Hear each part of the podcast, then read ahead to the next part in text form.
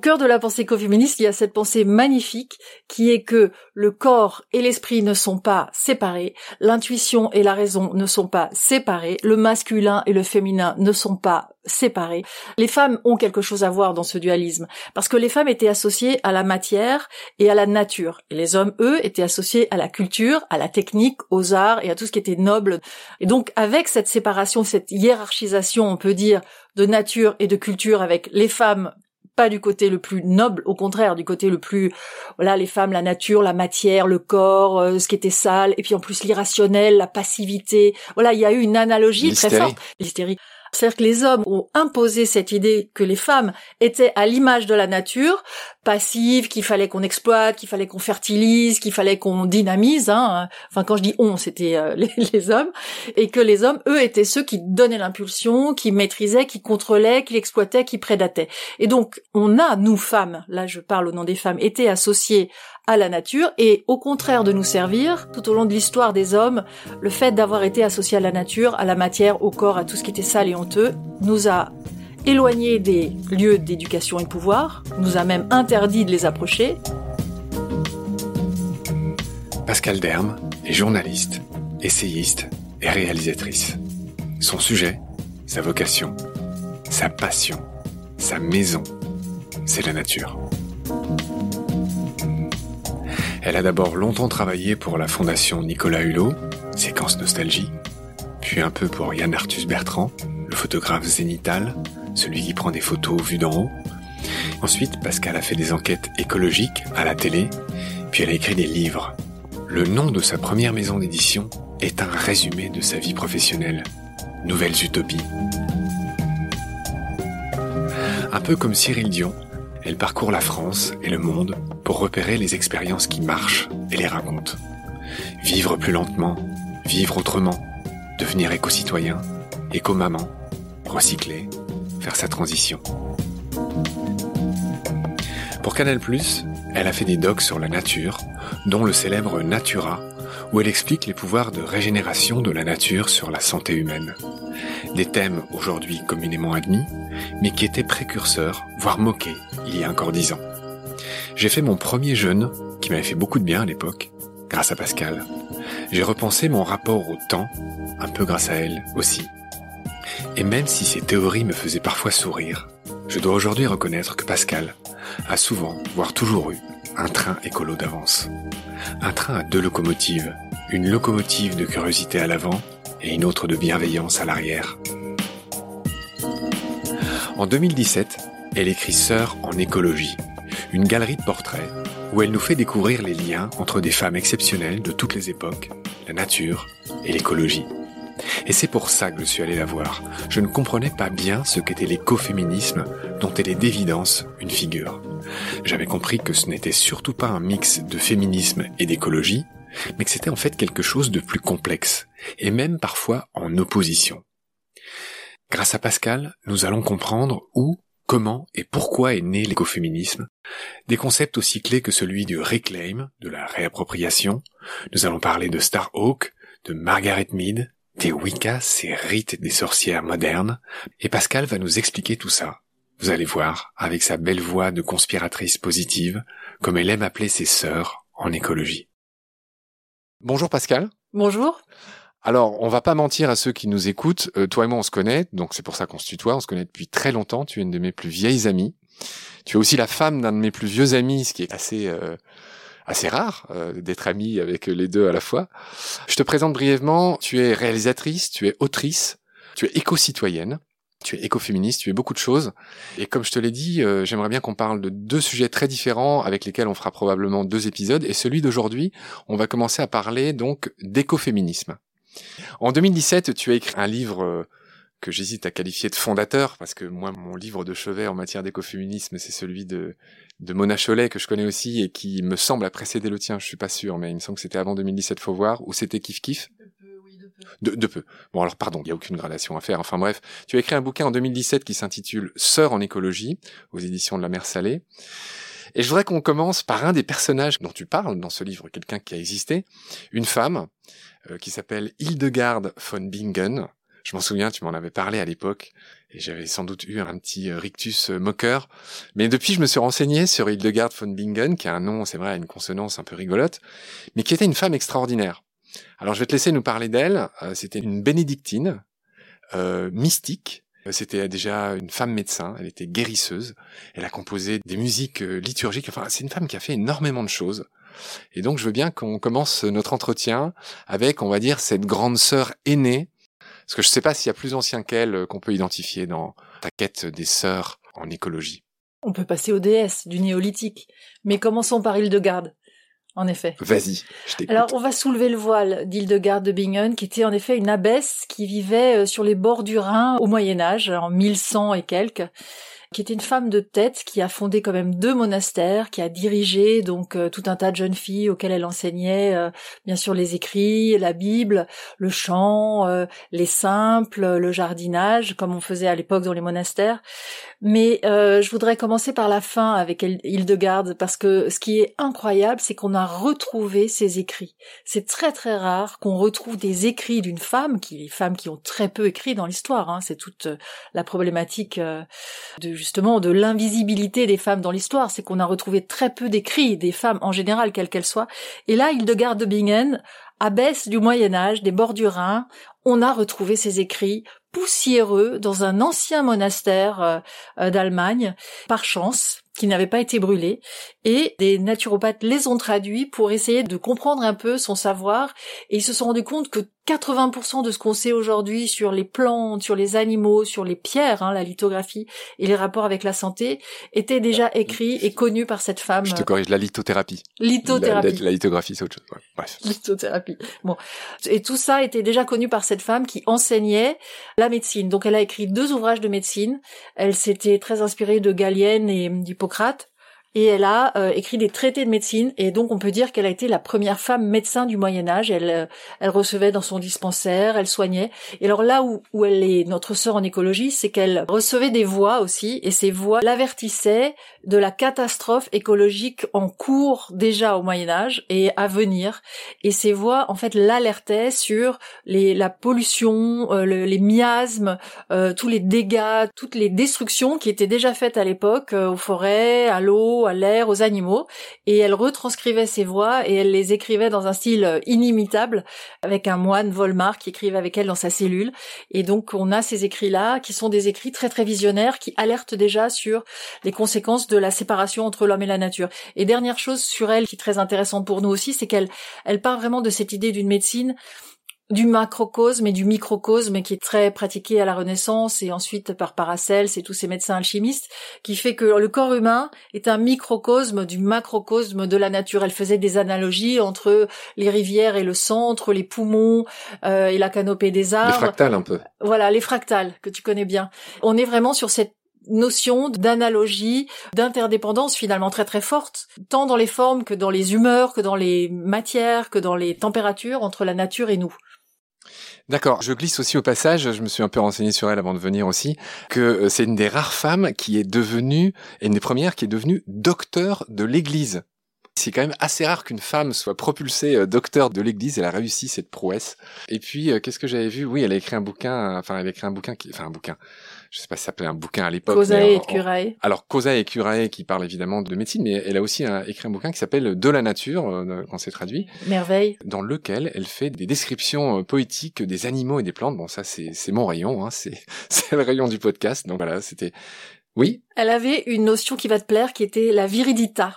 Alors justement, elle était très proche d'une médecine biomimétique parce que pour elle, la viridita, tout ce qui était vert dans la nature, tout ce qui est au printemps, qui explose, les couleurs, les odeurs du printemps, elle l'associait avec notre corps, notre pleine santé à nous, notre pleine santé euh, physique et mentale. Elle dissociait jamais les deux. C'est ça aussi qui était très intéressant parce que la médecine est revenue sur toutes ces notions-là ensuite, à séparer le corps, l'esprit, à découper le corps humain en petits morceaux, etc. Donc elle, elle était sur la viridité et c'est une analogie très forte presque une médecine biomimétique entre le vert, le printemps et la pleine santé physique et mentale des, individus. Et c'est vrai que c'est une femme euh, incroyable qui est née en 1098. Alors on va enchaîner sur l'écoféminisme. C'est pareil, j'étais assez naïf. Il y a quelques années, j'ignorais même euh, totalement l'existence de, l'écoféminisme. Et c'est drôle parce que, en faisant quelques recherches pour euh, préparer notre entretien, je me suis rendu compte que les thèses écoféministes, euh, que tu vas nous rappeler tout à l'heure, datent des années 70-80. C'est quelque chose d'assez ancien. Quand je t'ai connu, j'ignorais en fait ces concepts. Et maintenant que je les connais et que je m'y intéresse et que je les défends autant que possible, tu m'as l'air d'être une écoféministe depuis que je te connais. C'est-à-dire, ça fait hyper longtemps. J'ai pas calculé, mais je crois que ça fait presque 20 ans qu'on se connaît. Et toi, tu n'es en aucun cas une écoféministe de la dernière heure. Tu es euh, une précurseuse. Et voilà. Et donc, euh, je pense que je t'ai bien choisi pour parler de quelque chose qui va grandissant. L'écoféminisme, euh, bon, euh, c'était un corps un peu raillé et moqué de manière globale il y a quelques années, mais aujourd'hui, je crois que ça fait plus rire personne, en fait, l'écoféminisme. Il y a eu Mona Cholet, enfin, il y a eu toi, il y a eu peut-être d'autres gens encore avant. Est-ce que tu veux bien nous rappeler, pour ceux à qui ça dirait rien, déjà en une phrase, ce qu'est l'écoféminisme, et puis après, on va parler un peu de comment c'est né tout ça? L'écoféminisme est une proposition pour euh, retrouver euh, le réenchantement du monde. D'accord, je m'attendais pas à ça. je m'attendais pas à ça comme définition. J'ajouterais que c'est la conjonction, pour être clair, entre l'écologie et le féminisme. Alors, si tu me demandes d'expliquer les concepts, Bien sûr, euh, c'est euh, une contestation radicale de toutes les valeurs du patriarcat capitaliste et une pensée selon laquelle l'oppression des femmes et l'oppression de la nature sont intrinsèquement liées. Donc, Aujourd'hui, euh, pour moi, si on veut changer de paradigme, il faut absolument aller dans cette voie de l'écoféminisme qui conteste une vision de prédation, d'exploitation de la nature comme elle a été l'oppression des femmes. Et surtout qui réfléchit et qui pense la source de cette double oppression de la nature et des femmes. Donc on va en parler avec tout un tas de propositions, de valeurs nouvelles, de symboliques nouvelles, de nouveaux récits. Je trouve très riche et très fertile pour notre imagination et même notre engagement politique citoyen et même notre engagement politique. Tu as dit changer de paradigme. Euh, si on essaie d'être concret, concrètement, ça veut dire quoi? Changer de paradigme Vivre euh, de manière plus écologique, euh, faire attention au changement climatique Alors, le cœur de la pensée écoféministe pour changer notre façon de vivre sur la Terre, hein, parce que c'est vraiment cette ambition-là, tout en réenchantant notre regard et en prenant plaisir à ce qu'on fait et, et à vivre. C'est le reclaim. C'est de se réapproprier exactement reclaim, de se réapproprier un lien avec la nature qui est un lien, je dirais, holistique et non pas dualiste. En fait, au cœur de la pensée écoféministe, il y a cette pensée magnifique. Attends, holistique et dualiste, soyons clairs. J'y viens. au cœur de la pensée écoféministe, il y a cette pensée magnifique qui est que le corps et l'esprit ne sont pas séparés, l'intuition et la raison ne sont pas séparés, le masculin et le féminin ne sont pas séparés. On doit jouer sur ce non-dualisme parce qu'en fait ce dualisme entre nature et culture, corps et esprit, euh, les femmes ont quelque chose à voir dans ce dualisme parce que les femmes étaient associées à la matière et à la nature et les hommes eux étaient associés à la culture, à la technique, aux arts et à tout ce qui était noble depuis les anciens grecs jusqu'à la métaphysique. Et donc avec cette séparation, cette hiérarchisation, on peut dire de nature et de culture avec les femmes pas du côté le plus noble, au contraire, du côté le plus, voilà, les femmes, la nature, la matière, le corps, euh, ce qui était sale, et puis en plus l'irrationnel, la passivité. Voilà, il y a eu une analogie très forte. Il y a eu un, l'hystérie. Il y a eu un, comment dirais-je, toi qui travailles sur le biomimétisme, si on le prend à l'envers, il y a eu une analogie et il y a eu un mimétisme attribué aux femmes avec la nature. C'est-à-dire que les hommes ont imposé cette idée que les femmes étaient à l'image de la nature, passives, qu'il fallait qu'on exploite, qu'il fallait qu'on fertilise, qu'il fallait qu'on dynamise. Hein. Enfin, quand je dis on, c'était euh, les, hommes, et que les hommes, eux, étaient ceux qui donnaient l'impulsion, qui maîtrisaient, qui contrôlaient, qui exploitaient, qui prédataient. Et donc, on a, nous femmes, là je parle au nom des femmes, été associées à la nature, et au contraire de nous servir, ça nous a servi peut-être au néolithique quand on était euh, classé et érigé euh, euh, comme une grande déesse, mais tout après, tout au long de l'histoire des hommes, le fait d'avoir été associé à la nature, à la matière, au corps, à tout ce qui était sale et honteux, nous a éloignés des lieux d'éducation et de pouvoir, nous a même interdit de les approcher. Pour la pratique de la médecine, c'était très évident avec les sorcières. Les sorcières n'avaient pas le droit d'aller se former dans les écoles de médecine, et donc elles n'avaient pas le droit de pratiquer les premières, se déguisaient en mec pour euh, justement. Voilà. Euh, Et alors que, euh, bien sûr, elles continuaient dans les villages. Les guérisseuses. les guérisseuses continuaient, elles l'ont payé, euh, elles l'ont payé très cher parce qu'il y a eu un sexocide euh, et elles l'ont payé de leur vie. Il y a eu des centaines de millions de femmes tuées et, noyées, brûlées, etc. Peut-être que t'exagères, centaines de millions, peut-être que t'exagères. A un, peu moins quand même. En tout cas, c'est beaucoup plus que 300 000. On a du mal avec les chiffres, mais il y a celles qui ont été brûlées, puis il y a celles qui ont été noyées. Tu connais la torture qu'on leur faisait, celles qui on, les noyait, on les attachait, celles qui flottaient et qui arrivaient à flotter, bah, elles étaient sorcières, donc ensuite on les brûlait. Donc elles étaient doublement en fait euh. Torturées. Donc il y a eu cette. Ça, c'était au Moyen Âge, c'était jusqu'au 15e siècle. À la Renaissance plutôt, hein. Ouais, ouais, oui. en fait, c'était c'était pas au Moyen Âge que ça s'est passé. C'était vraiment pendant les Lumières. C'est-à-dire que aux Lumières de l'esprit euh, des hommes se sont ajoutées les flammes des bûchers des femmes. Mais c'était beaucoup moins glorieux et c'était pourtant tout autant euh, sérieux et radical au même moment. C'était vraiment à la Renaissance. Donc juste pour terminer sur cette histoire de dualisme, comme tu comprends, il y a, eu cette partition. Et donc revenir à une pensée non duale qui réconcilie, on peut le dire, euh, si les esprits sont mûrs, euh, le corps et l'esprit, hein, comme font déjà certaines médecines, euh, l'intuition et la raison. Lesquelles, les écoféministes, pardon, quelles médecines? Bah, Des médecines qui sont holistiques justement. Elles ont des noms? La naturopathie, ah. euh, l'équithérapie qui nous relie aussi aux animaux. Avec les euh, chevaux. Euh, voilà, il y a, y, a, y, a, tout un tas de, de, façons de considérer la santé en ne séparant plus le corps et l'esprit, ce qui est complètement complètement idiot, ni la nature de la culture, parce qu'on sait très bien que cette représentation qu'on a de la nature est très subjective. En fait, voilà, les écoféministes ont une pensée qui n'est pas universelle. Elles ne pensent pas non plus l'homme ni la femme comme une catégorie universelle à part. Elles ont une pensée qui est contextuelle, très très aux prises avec la réalité et donc avec la réalité écologique. Et là, on y reviendra plus tard. Donc elles ont une connaissance en fait, et je te donnerai des exemples avec le mouvement Chipko Andalan en Inde. Elles ont une connaissance experte, mais experte de leur terrain. Elles savent pourquoi il faut pas couper des arbres, parce que sinon il y a une érosion, l'eau part, etc. On a une pensée contextuelle, concrète, pour l'écologie, c'est du pain béni, c'est même vers cette écologie-là qu'il faut aller.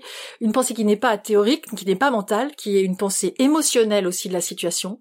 La pensée pour elle, l'intuition, ne remplace pas la raison. La pensée euh, extra-rationnelle se superpose à la pensée rationnelle. Elle la rajoute, donc on est dans cette culture du et, qui est euh, pour moi une des pistes les plus intéressantes intellectuellement et politiquement de l'écoféminisme. Bien, cher Pascal. Donc, je t'avais prié de définir l'écoféminisme en deux phrases et tu m'en as fait dix minutes et on a quasiment couvert l'intégralité de ce que je voulais développer tranquillement par la suite, mais je te rassure, on va, évidemment le faire. Alors, je reviens quand même aux sources. Euh, au départ, les premières écoféministes s'étaient élevées contre le nucléaire je crois que c'était aux États-Unis, tu peux en dire juste, alors un mot, tout à l'heure je t'ai dit deux phrases, donc là je dis un mot dans l'espoir que ça soit quelques phrases. 50 mots.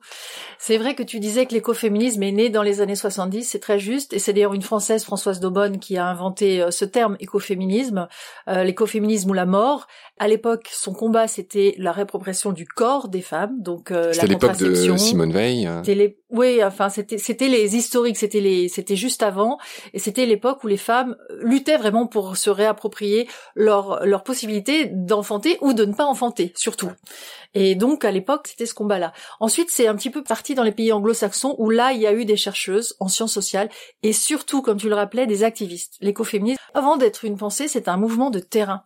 Donc, elles ont fait des actions qui ont été très symboliques et qui nous inspirent beaucoup aujourd'hui. Elles ont commencé, en effet, par s'opposer à des centrales nucléaires, à des lieux de pouvoir euh, tenus par les hommes. Parce que, si on le résume encore une fois d'une phrase, l'écoféminisme est à la confluence entre le pacifisme, la pensée antinucléaire, l'écologie et le féminisme. Donc c'est vraiment la frontière entre ces quatre courants.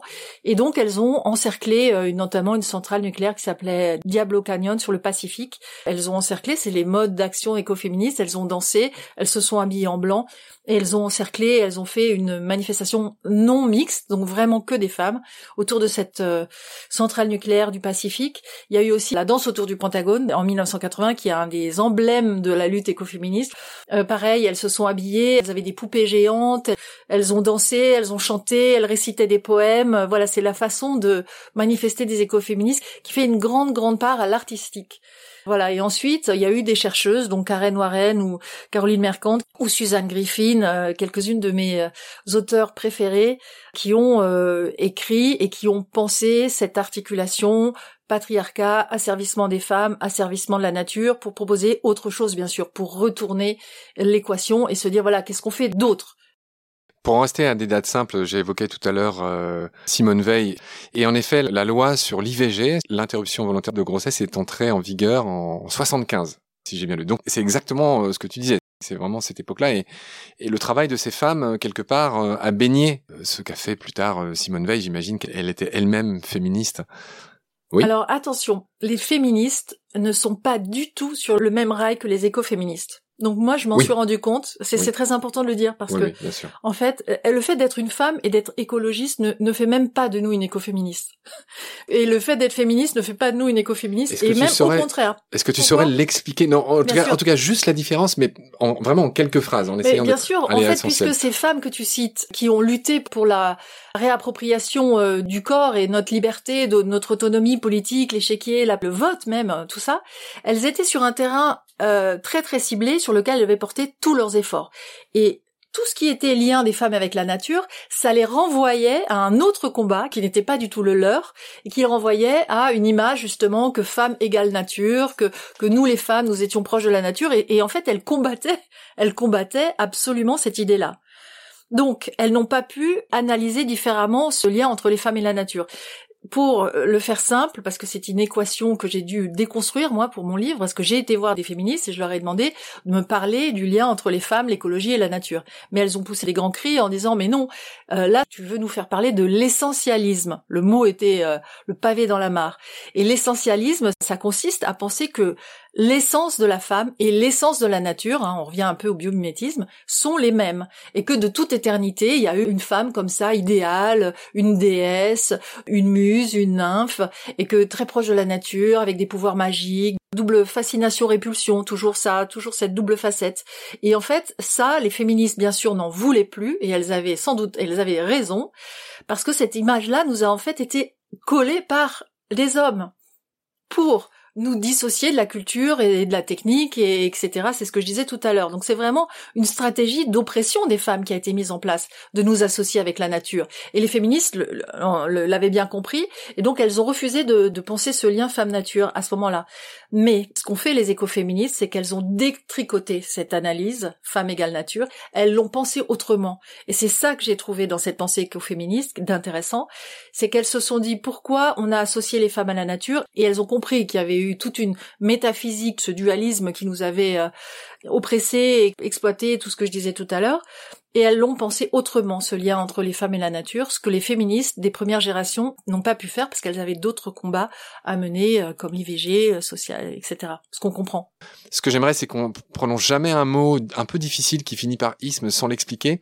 Et donc, l'essentialisme, juste pour essayer de dire en une phrase que c'est, ça s'oppose au constructivisme, mais là, je rends le truc encore plus compliqué. Mais l'essentialisme, pour Aristote, c'était le fait que l'essence si je comprends bien, euh, précède l'existence, et que du coup, voilà, il y a, des grandes catégories qui précèdent euh, finalement ce qu'on est. Et c'est ce que tu disais sur les femmes. Les, femmes seraient, euh, voilà, d'essence féminine dont elles ne pourraient pas se sortir. Et, donc voilà. Et, donc il y a une opposition. Ce qui s'oppose à l'essentialisme, c'est le constructivisme célèbre. Simone de Beauvoir qui, qui a dit cette phrase qu'on ne naissait pas femme, mais qu'on le devenait. On ne naît pas femme, on le devient. C'est ça le, le constructivisme qui s'oppose à l'existence. Moi, je pense qu'on est femme et on le devient. Ah, en un seul mot? On est femme et on le devient. Non, mais du verbe naître ou du verbe être? Du verbe naître. Et on le devient. Ah oui, très bien. Ok. Non, mais voilà, comme ça c'est clair. Très bien. Bon, alors attends. Regroupons un petit peu tous ces moutons qui se sont égayés dans la nature. On a essayé de définir l'écoféminisme en deux phrases on en a fait 50. C'était très bien, hein. il vaut mieux avoir plus que pas assez dans la vie. Ensuite, euh, on a dit sous quels auspices c'était né dans les années 70-80. Tu as donné quelques exemples aux États-Unis jusqu'au Pentagone, ces femmes qui dansaient. Ça n'a pas toujours été bien compris, et même jusqu'à aujourd'hui, j'ai pas honte de le dire, j'ai quelques potes qui sont très antiféministes et qui mettent beaucoup de choses dans ce sac-là de l'antiféminisme. Et donc je pense qu'il faut l'aborder avec souplesse et bonhomie et beaucoup de choses. Juste pour dire que les deux principaux reproches qui sont faits au féminisme en général et l'écoféminisme, on a bien compris que c'était pas la même chose en, particulier, voilà. C'est justement ça, c'est un reproche d'essentialisme et un reproche de mysticisme. Ça veut dire que voilà, pour les anti ça, euh, vous seriez toutes des euh, des femmes qui embrassent les arbres, qui euh, qui font des câlins aux arbres, qui voilà, très mystique, très sorcière, très, euh, très des rituels bizarres que personne comprend. Je le dis, j'exagère volontairement, je le décris comme ça parce que je ne le pense pas. Mais c'est le reproche principal qui est fait.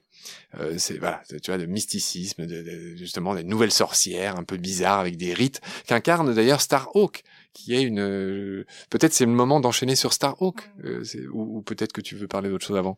Starhawk évidemment sorcière néo-païenne que je viens de rencontrer en septembre dernier en Belgique. Qui est cette femme? C'est une sorcière néo-païenne, euh, une femme qui euh, réinvente la politique sous les auspices de la déesse de la magie et qui a écrit un livre qui s'appelle Rêver l'obscur qui est de toute beauté. Mais avant tout ça, c'est une française, une, thérapeute, c'est une américaine, une thérapeute, activiste écologique qui est fait écoféministe, euh, sorcière néo-païenne, euh, militante euh, antinucléaire, pacifiste, enfin voilà, le, qui est un emblème d'une euh, branche de l'écoféminisme qui est appelée l'écoféminisme spirituel. Donc pour te répondre sur ces sorcières, sur ces etc, sur ces, ces oui toute cette valse de tous ces hommes sur des balais qui, qui, sont là, ils tournent autour, et ils sont sur leur balai et en même temps ça les fascine.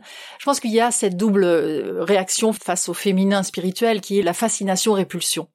Et ce que dit Starhawk et ce que je crois moi aussi, c'est que la spiritualité dans l'écoféminisme, ça n'est pas de voir euh, l'invisible, ça n'est pas d'aller vers la magie invisible, c'est tout simplement de redécouvrir la magie de ce qui est sous nos yeux.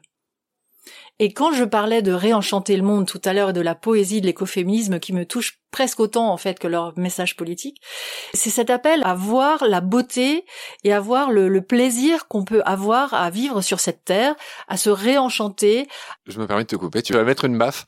Non, non, mais c'est juste pour que tu me donnes un exemple concret. Donne-moi un exemple concret de réenchanter le monde. C'est quoi réenchanter Concrètement, c'est quoi? Alors, très très concrètement, c'est replanter des arbres, éviter qu'on ne les coupe, c'est euh, nourrir le sol qui est en train de se détruire partout dans le monde, euh, mettre du compost, euh, créer des communautés de vie qui soient sur le sur des valeurs de justice et d'équité, c'est se mettre au service de l'eau, c'est de protéger cet élément miraculeux vraiment. Revoir l'éducation, le vivre ensemble. Peut-être, oui, ce voilà, se créer ces, ces communautés résilientes, c'est ramener de la nature dans les villes, c'est végétaliser, c'est c'est nous relier entre nous sur des valeurs d'équité et de justice. Voilà, ça, ça, c'est réenchanter le monde. Tout, ce que tu dis, c'est ce que veulent aussi les écologistes. Enfin, c'est un peu normal. Hein. Il y a écologie dans, dans écoféministe. Bien sûr, mais là, je te répondais sur l'aspect spirituel, sur cette immanence, sur cette déesse. En fait, l'écoféminisme met le père qui était au ciel, qui était un petit peu lointain, voilà, on le ramène sur terre. On a une spiritualité laïque, donc, qui est sur terre, qui n'est pas une religion. Hein. Attention, c'est évidemment pas du tout la même chose, au contraire. L'immanence, c'est le contraire de la transcendance. Donc, on est sur de la magie réelle, le chant d'un oiseau, euh, la beauté du printemps qu'on a vu éclore sous nos yeux pendant le Covid, de réapprendre à regarder toutes ces merveilles qui sont euh, sous nos yeux, y compris des êtres humains. Voilà, tu es en face de moi, je connais notre amitié depuis très longtemps, m'émerveille de pouvoir encore avoir ces discussions ensemble, de pouvoir retrouver ce plaisir. Et en fait, quand on appuie sa puissance sur le plaisir d'agir, et sur l'émerveillement, on en tire une force extraordinaire, bien plus forte que l'énergie du désespoir. D'accord. Ça, c'est mon grand truc de dire d'accord. tu te coupes au montage après? Non, non, justement, je me garde au montage souvent. Tu coupes les autres? Non, non, je plaisante, je me coupe souvent aussi, évidemment. D'accord. Alors moi, j'avais noté un autre mot euh, qui est un mot célèbre pour les écoféministes, c'est la Wicca. La Wicca, c'est un rite, c'est un rituel. Je veux bien que tu m'en dises un mot. Euh, c'est quoi? C'est danser, nu je, je, suis volontairement. On vient à Starhawk alors euh, tu veux que je te dise que les écoféministes dansent nus sous les étoiles? Est-ce que ça te... C'est cette euh, caricature que je te jette en, pâture pour que tu la déconstruises mieux. Mais, mais oui, en effet, la Wicca, donc c'est quoi ces femmes qui dansent euh, à la lumière de la lune? Mais on en revient à Starhawk. Ce sont des femmes qui se réapproprient leurs relations spirituelles, poétiques, sensibles et émotionnelles et corporelles avec la nature. Donc ça passe par euh, peut-être la danse, bien sûr, oui, euh, la spirale danse, euh, j'ai expérimenté, c'est 100 femmes qui dansent en spirale avec une énergie de dingue sous la lune. Un peu comme des dervish turners, sauf que c'est des femmes. Oui, sauf qu'on est 100 et qu'on tourne pas sur nous-mêmes et qu'on s'enlace entre nous sur centaines de femmes, c'est extraordinaire. Est-ce qu'il y a une notion de... D'empowerment, de force, d'énergie, de puissance de femme Non, je... alors pardon, c'est sans doute un truc de, de mec un peu idiot. Est-ce qu'il y a une notion de sensualité? Chacun peut le ressentir. Il y a une notion de puissance puissance du féminin, parce qu'on n'a pas lancé ce mot puissant, je sais pas s'il était sur la liste des mots que tu voulais me soumettre, mais quand même, il y a une volonté de retrouver la puissance du féminin, donc en lien avec la lune, en lien avec la pluie, en lien avec les arbres, en lien avec le sol, en lien avec les fleurs, en lien avec les animaux, et ce lien-là, spirituel, qu'on a eu de toute éternité, nous, espèces humaines sur la Terre, on l'a, on l'a eu, juste on l'a perdu, et les Wicca veulent retrouver, mais non pas reclaim, non pas euh, se réapproprier ce lien selon une injonction qui leur aurait été faite par des hommes, mais cette fois se réapproprier librement leur relation avec la nature qui comporte tous ces éléments d'invisible, de magie, de poésie, qui ne le voit pas. Juste, ça vient d'où Wicca? C'est un mot qui est d'une autre langue? Alors Wicca, c'est un mot qui vient d'une autre langue, on, dirait qui peut être celte, qui peut être. Je sais qu'en tout cas, c'est les Anglais, c'est un mouvement anglais. Les Wicca sont nombreuses en Angleterre. C'est un nom qui est très utilisé par des femmes euh, anglaises. Ce qui est frappant, c'est que tu parlais de, effectivement, de ce que pouvait être une Wicca, c'est-à-dire un rassemblement de femmes qui dansent dans la nature et on peut entrevoir ce que c'est. C'est la nuit de Valpurgis. C'est la nuit des sorcières. Non, enfin, pardon. C'est ce que ça paraît être aux yeux des profanes comme moi, comme d'autres hommes. Euh, beaucoup de gens qui, voilà, qui entendent parler du truc et se disent ah mais c'est comme les, les, sorcières au Moyen Âge. Et, c'est peut-être ce que faisaient ce qu'on appelle aujourd'hui des sorcières au Moyen Âge, qui étaient rien d'autre que, déjà des femmes éclairées qui se réunissaient et qui faisaient peut-être ce qu'on a appelé le Shabbat, qui n'était pas ce truc débile euh, avec les balais et se jeter des sorts et bouffer des crapauds, ou, qui étaient déjà des femmes peut-être qui échangeaient sur des sujets de médecine, peut-être même philosophiques. Euh, sauf que voilà, aujourd'hui, c'est juste resté sous le nom de Shabbat et de sorcières et ce truc horrible. Les sorcières étaient des guérisseuses qui ont eu le courage de continuer à soigner les gens dans les villages, alors que les riches et les nobles avaient leurs médecins de Salerne qui avait été formé dans les universités. C'est quoi un médecin de Salerne? Et qui l'école de Salerne, c'est une des plus anciennes écoles de médecine du Moyen Âge où les médecins allaient se former, les hommes, alors que les femmes n'y avaient pas accès. Donc elles, elles se rabattaient entre guillemets, elles se contentaient des villages où elles allaient soigner dans l'humilité la plus totale avec leur médecine à rebours, avec leur dosage qu'il fallait qu'elles connaissent, des plantes qui, comme la belle la donne et qui tue ou qui guérit. Elles connaissaient cette médecine à rebours, les, de plantes, et elles les pratiquaient pour euh, soigner le, tout un chacun, le tout venant dans les villages, donc les, plus pauvres et les plus vulnérables. Il est fort à parier d'ailleurs que c'était sans doute beaucoup plus efficace que les saignées et autres remèdes de Diafoirus euh, qui ont euh, marqué toute la médecine du Moyen Âge et jusqu'à il n'y a pas si longtemps finalement. Enfin, la médecine moderne a charrié pas mal de je reviens sur la magie parce que l'analyse que peut en faire une femme comme Starhawk est très riche pour nous et je voudrais t'en dire deux mots si tu le veux bien. La magie, c'est pas seulement le souvenir euh, plus ou moins fantasmé, je crois que c'est vraiment un fantasme d'homme de ces femmes sur des balais un fantasme dangereux pour les femmes. Mais c'est réintroduire la magie dans la politique. Et en l'occurrence, euh, ce que révèle l'obscur, donc magie et politique, c'est le nom de l'ouvrage de Saro qui est extraordinaire. Elle montre que la magie, c'est tout simplement de se mettre ensemble, de faire des rituels dans un groupe d'activistes écologiques. Donc c'est le l'activisme spirituel, hommes et femmes, et de d'apporter en fait ces rituels pour se souder, pour poser des intentions d'action très fortes, pour se conscientiser ensemble, pour avoir une action efficace implacable, pour être aussi dans un état de gratitude envers la terre, pour être dans un militantisme qui est vraiment un sens et qui est une une étoffe, je veux dire une densité qui va au-delà de euh, de se battre, parce que se battre seul n'est pas nourrissant. Se battre contre n'est pas nourrissant, alors que réintroduire du sens, de l'intention, du cercle, des rituels, ça c'est nourrissant pour le groupe. Alors je te reconnais bien là et tu as été ça toute ta vie.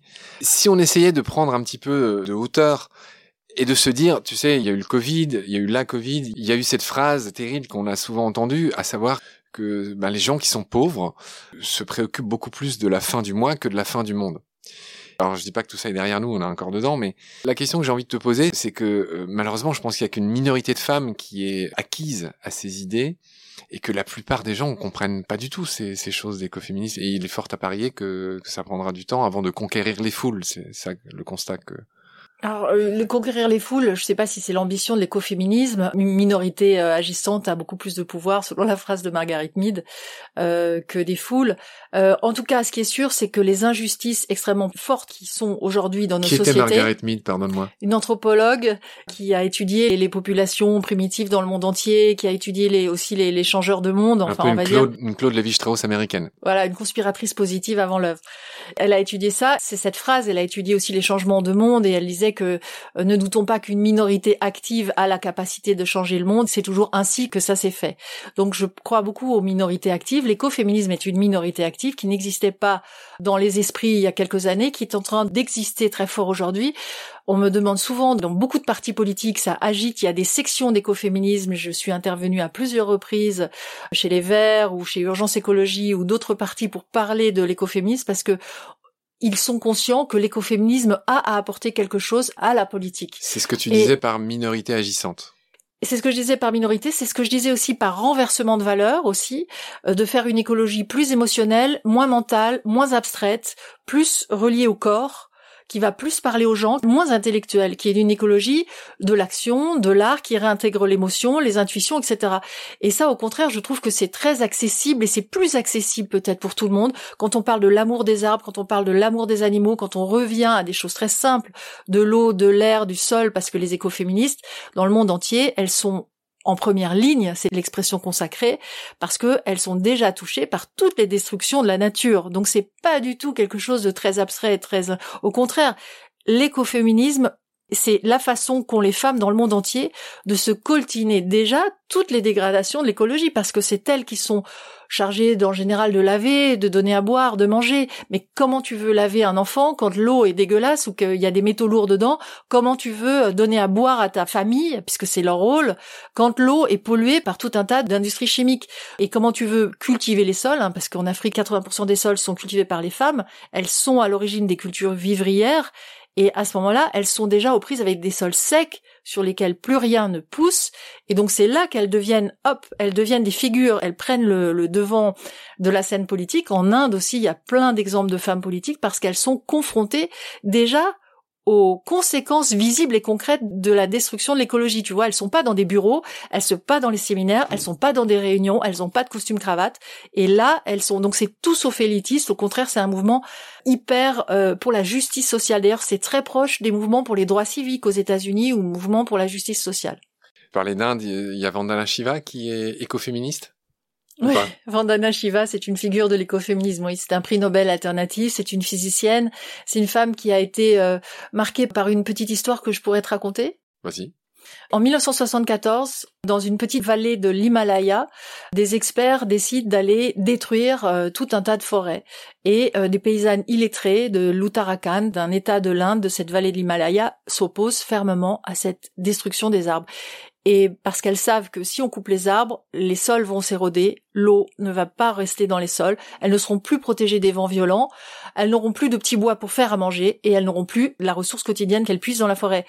Et pour s'opposer aux experts forestiers, elles enlacent les arbres. C'est les premières euh, tree huggers. Elles enlacent les arbres nuit et jour pour empêcher que les experts ne coupent ces arbres. On a appelé ça ce mouvement Shipko Andalan, qui est le mouvement de l'étreinte. Et en fait, ces paysannes illettrées ont gagné contre les experts, les arbres n'ont pas été coupés et ce mouvement a fait tache d'huile dans toute cette vallée de l'Himalaya. Et Vandana Shiva, qui était voisine, qui était à l'époque une toute jeune fille, a vécu avec ces femmes, a été impressionnée par leur connaissance, par leur savoir justement, euh, qui était un savoir très local et très concret. Elle savait ces femmes à quel point les arbres sont vitales, vitaux, pardon, essentiels. Pas faire des fautes d'orthographe dans mon podcast, Pascal. Attention. Donc elles savaient que ces arbres sont essentiels à la vie de la communauté et elles ont gagné.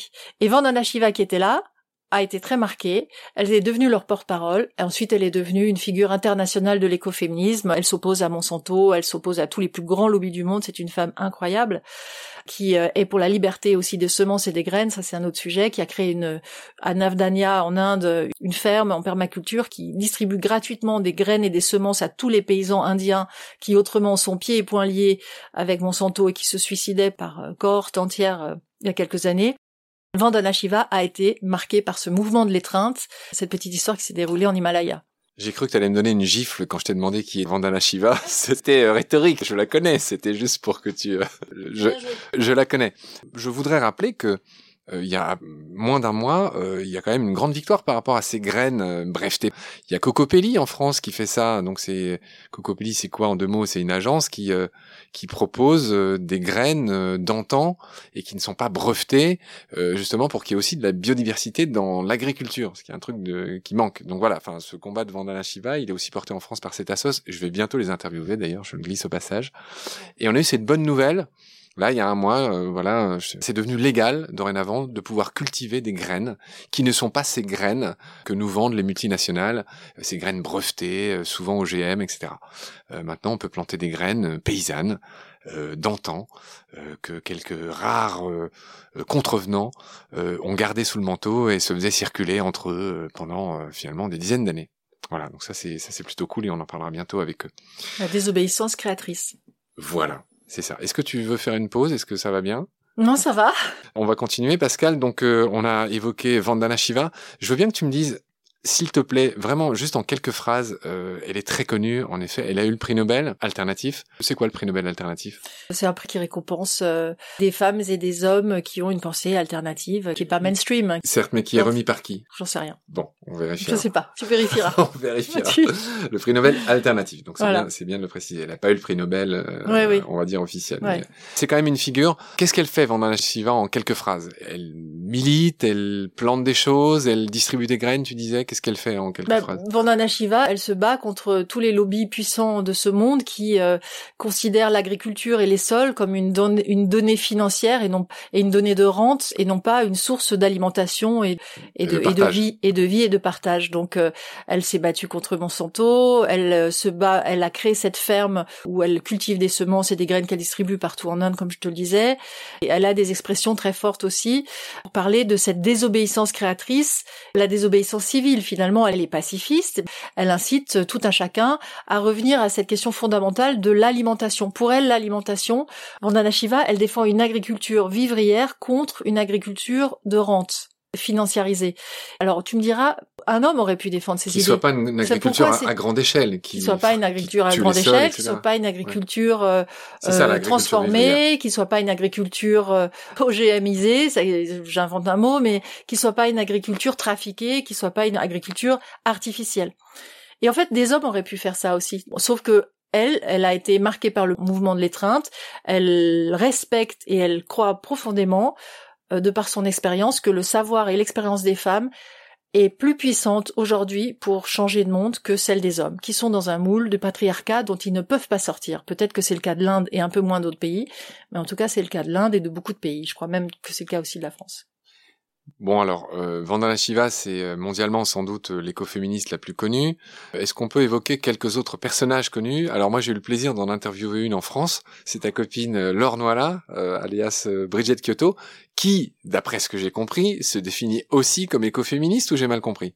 Oui, elle se définit comme écoféministe et c'est très bien. Il y a pas mal de femmes autour de moi qui étaient euh, écologistes, qui étaient ingénieurs, qui étaient euh, et danseurs en écologie. Je fais le portrait de, de, quelques femmes contemporaines comme Valérie Cabanès ou Isabelle Delannoy, qui se mettent. Euh, et pardon, est-ce que tu dans l'écoféminisme Tu as dit des noms. Tu peux les résumer pareil en, en un micro paragraphe. Que fait Isabelle Delannoy? Que fait Valérie Cabanès? Alors, euh, Valérie Cabanès, qui porte-parole d'un mouvement qui s'appelle euh, End of Ecocide on Earth et qui, qui en fait qui se bat pour la reconnaissance de droits euh, à la nature. Qui, oui, l'écocide pour la reconnaissance de l'écocide, qui est le l'idée selon laquelle quand on détruit des rivières, des forêts, des, des lieux de nature, des écosystèmes, c'est un crime contre l'humanité. D'accord. Et Isabelle Delannoy? Et l'inventeur euh, de l'économie symbiotique, qui euh, est en fait toute une nouvelle économie qui est en en symbiose avec le vivant et qui régénère les milieux naturels et qui est totalement proche des idées biomimétisme et que tu auras certainement à ton micro dans quelques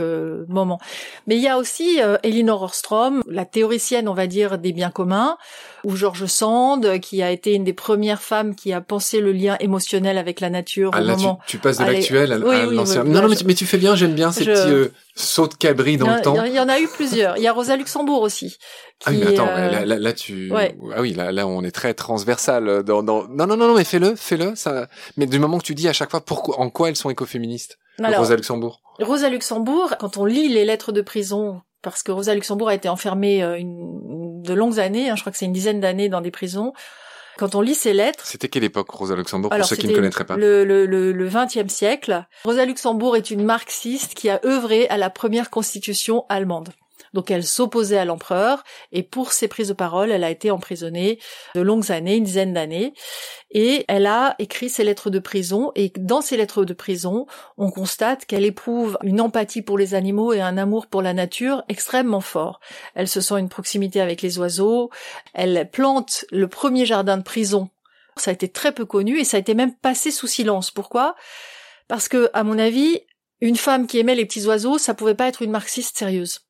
Et on a passé sous silence son empathie et son amour pour la nature, qui pourtant transparaît dans ses écrits, pour qu'elle soit davantage prise au sérieux par euh, le mouvement euh, marxiste-léniniste pur et dur. Et euh, on redécouvre en fait, elle interpelle sur l'interdépendance avec la nature, sur l'amour pour le vivant, sur la nécessité de préserver la nature, et surtout elle décrit ses myosotis dans sa cour de prison de façon extraordinairement belle et poétique. Alors juste pour préciser, Rosa Luxembourg, elle est née en 1871, elle est morte assassinée en 1919 en Allemagne, en effet. Elle est née en Russie. Et voilà, comme tu l'as dit, c'est une militante socialiste et communiste euh, et une théoricienne euh, marxiste. Alors, ça, c'était pour Rosa Luxembourg. Qui tu as cité de, de très ancien euh, juste avant? Tu as fait un saut quantique dans le passé. T'es passé des, Georges des femmes Sand. Georges Sand. Alors, Georges Sand. Alors Georges Sand, on la alors, connaît mieux. Alfred de on la Musset. connaît mieux. Et elle a écrit des phrases de toute beauté sur la nature. Elle était à l'origine dans un comité de création de la première euh, réserve euh, de la forêt de Fontainebleau. Parce que elle pensait, elle avait déjà bien vu que détruire la forêt de Fontainebleau, c'était détruire la forêt pour les générations futures. Elle avait ce sens de l'interdépendance, ce sens de l'interrelation entre les êtres humains, qui est une pensée importante pour les écoféministes aussi.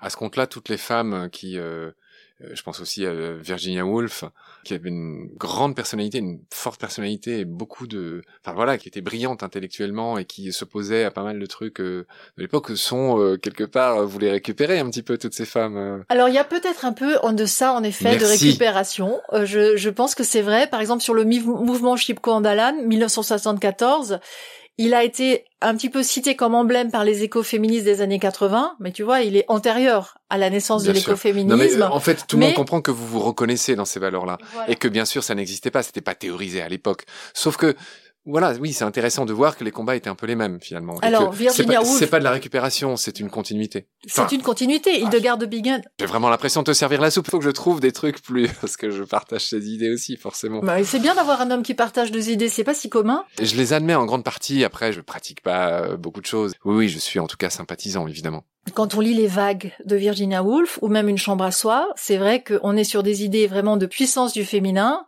et de fragilité en même temps, évidemment, mais aussi de grande admiration. On a une écriture biomimétique, si, si tu me permets, parce qu'elle écrit les vagues avec un rythme, le rythme de la mer. C'est-à-dire qu'elle écrit ce roman avec le souffle des éléments marins. Donc elle est en empathie avec la nature, elle est, elle défend euh, la condition d'écriture ou le statut d'écrivaine des femmes. Donc elle est féministe sur ce plan-là. Euh, de là en faire une écoféministe, euh, je ne pense pas effectivement, mais en tout cas effectivement c'est des valeurs qui sont proches. Janine Bénus aussi, elle est. Ah oui, alors tu veux Bah, dire voilà. un mot sur Janine Bah, bien En fait, elle est citée aussi dans mon livre sur en écologie. J'en je- j'en fais une des grandes sœurs Commence par dire qui c'est. alors Janine Bénus a été la théoricienne du biomimétisme. Elle est partie sur le terrain, observer comment les pêcheries, comment les sites de foresterie étaient gérés collectivement par les communautés pour voir quelles étaient les alternatives à la propriété qui n'empêchait pas la destruction des milieux. Donc Juste elle pour a dire que c'était une scientifique au départ. C'était une scientifique. biologiste qui est euh, la, la maman, la seconde maman euh, dans le temps du concept même de biomimicry, Mm. qui déjà était un peu différent du biomimetics d'Otto Schmidt. Son truc, c'était juste copier la nature Ouais. sans avoir ce souci de la préserver. D'où les deux mots différents en anglais et en français qui existent aussi, mais c'est moins su. Enfin, en gros, il y a- l'arbre du biomimétisme qui cache ces deux forêts-là. c'est vrai. Et voilà, il peut y avoir l'innovation pure et dure qui est parfois euh, non respectueuse de la nature, avec les histoires de terres rares dans la robotique. Enfin, c'est l'exemple classique. Ceux qui font des robots font pas attention, euh, bah oui, à ce qu'ils utilisent, les terres rares. Donc ça, c'est pas très écolo. Et puis euh, ceux qui euh, envisagent une éco-conception dès l'origine. Pour s'inscrire dans ces valeurs de l'écoféminisme, de coopération avec le vivant et non pas d'exploitation avec le vivant, et de d'inspiration et non pas de prédation, Janine Bénus, évidemment, porte un biomimétisme durable ou qui s'inscrit dans une démarche de préservation des ressources et d'observation et de coopération. Et toutes les femmes que j'ai été un petit peu découvrir dans l'histoire avaient cette démarche-là d'observation, de coopération avec le vivant. Elles étaient avec, pour et dans la nature et non pas au-dessus, contre et au milieu de la nature. Là, on commence à avoir cité pas mal de tes sœurs en écologie, qui sont voilà des femmes qui t'inspirent et dont tu te sens proche. Est-ce qu'il y en a d'autres que tu souhaiterais citer?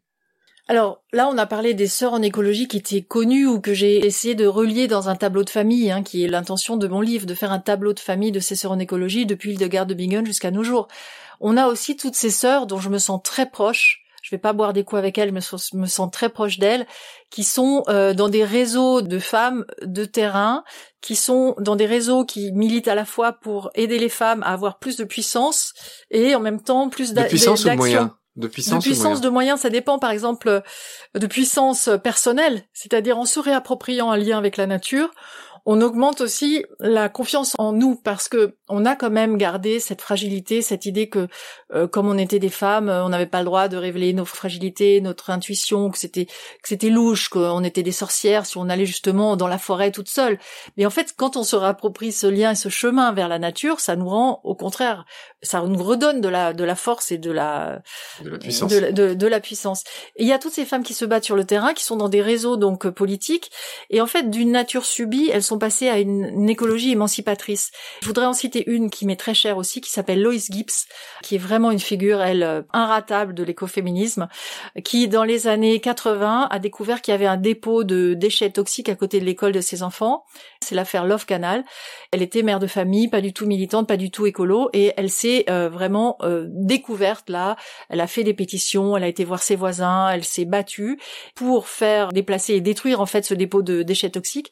Ce qu'elle a obtenu, elle a obtenu un acte de loi qui interdit la double peine que dans les quartiers les plus pauvres, on fout aussi tous les déchets euh, toxiques euh, à côté des écoles ou à côté des habitations des gens. Elle a été à l'origine de l'agence de protection de l'environnement américaine. Elle est devenue une figure emblématique euh, de la après lutte. Erin Brockovich, dont l'histoire C'était à peu près au même moment. Love Canal, c'est 1982-1983.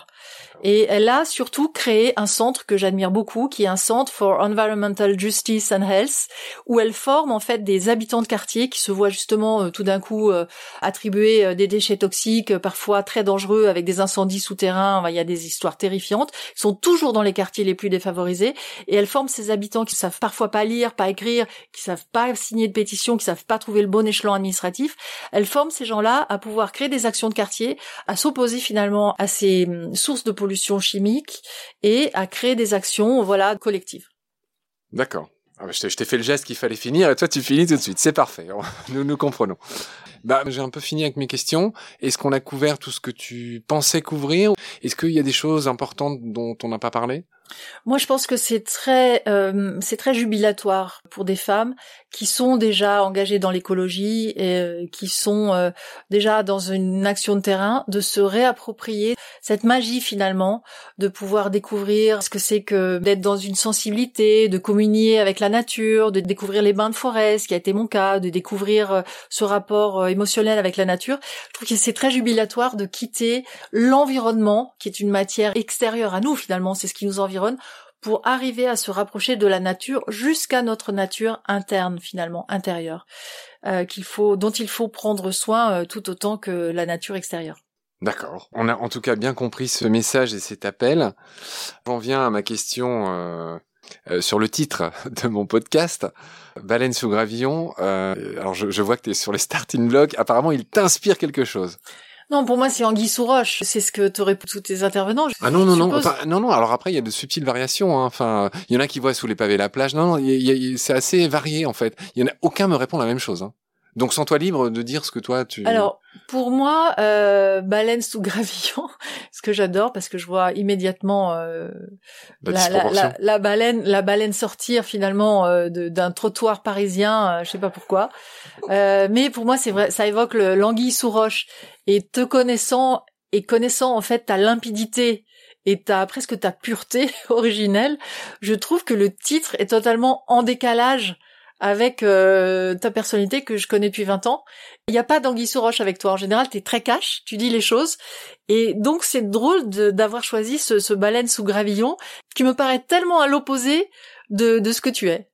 Alors j'ai envie de te demander pourquoi tu as choisi ce titre-là, mais je sais pas si on aura le temps. Ah si si, bah si si, euh, je, si si, je trouve ça intéressant. Tu me fais rougir là parce que effectivement là, tu t'es assuré une réponse extrêmement originale parce que en général les gens que j'interviewe on, se connaît pas et bon. Bref, en tout cas merci pour ce compliment.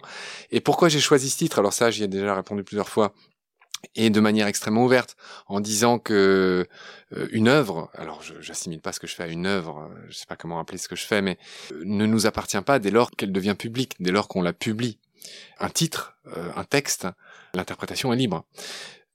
Ceci étant précisé, je suis aussi assez rigolard. Et voilà, baleine sous gravillon, c'est une expression qui m'a bien fait marrer la première fois que je l'ai entendue.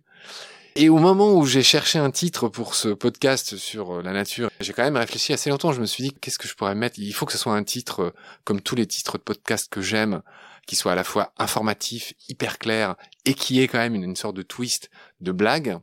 Ben voilà, je me suis rappelé de Baleine sous gravillon. Et après, euh, c'est vrai que tous ceux que j'ai interviewés et qui me répondent au fil des émissions me répondent des choses qui à chaque fois m'éclairent moi-même. C'est-à-dire que par exemple, effectivement, sous les pavés la plage, donc une sorte de message d'espoir, rebellez-vous, que tu disais tout à l'heure, changer de paradigme pour dire euh, changeons tout ça. Enfin, arrêtons de polluer. Arrête... Il faut que chacun fasse ce qu'il peut faire. Bon, je vais pas partir, c'est la fin de l'émission, faut qu'on se calme. Mais voilà ce que moi je mettais dans Baleine sous gravillon. Baleine sous gravillon, c'est ce qu'on comprend en parlant avec toi. Il y a tellement de choses à dire derrière des choses qui paraissent dérisoirement petites, comme un gravillon. Il y a tellement de choses à dire, tu vois, là, sur l'écoféminisme, on pourrait parler pendant 45 jours. Sur le biomimétisme aussi, sur la nature aussi. Donc ça, c'est le gravillon, et il y a tellement de choses à dire, voilà, des, choses aussi fascinantes que les baleines. On va se dire au revoir, Pascal. Euh, puis là, on va aller dîner ensemble. Hein. On va pas s'en cacher non plus avec ton mari, qui va bientôt aussi passer à la casserole de baleines sous gravillon. Hein. Je laisse la surprise. C'est un ami journaliste, euh, lui aussi, vous êtes tous les deux journalistes, euh, en presse écrite. Je laisse la surprise. Donc au revoir Pascal, merci de m'avoir reçu. Au revoir Marc. Et à très vite. À tout de suite. À tout de suite, c'est une expression des sorcières. Elle disait à tout de suite, avant qu'on les brûle. Donc si tu peux garder le à tout de suite, c'est super fort. Et on l'a refait Au contraire, on va garder ça très spontanément. Et là, on va se dire non, je, je sais pas comment je montrais ça, mais euh, oui, c'est intéressant. À tout de suite Oui, à tout de suite. C'est vraiment euh, l'expression. Quelle ironie. Quelle ironie.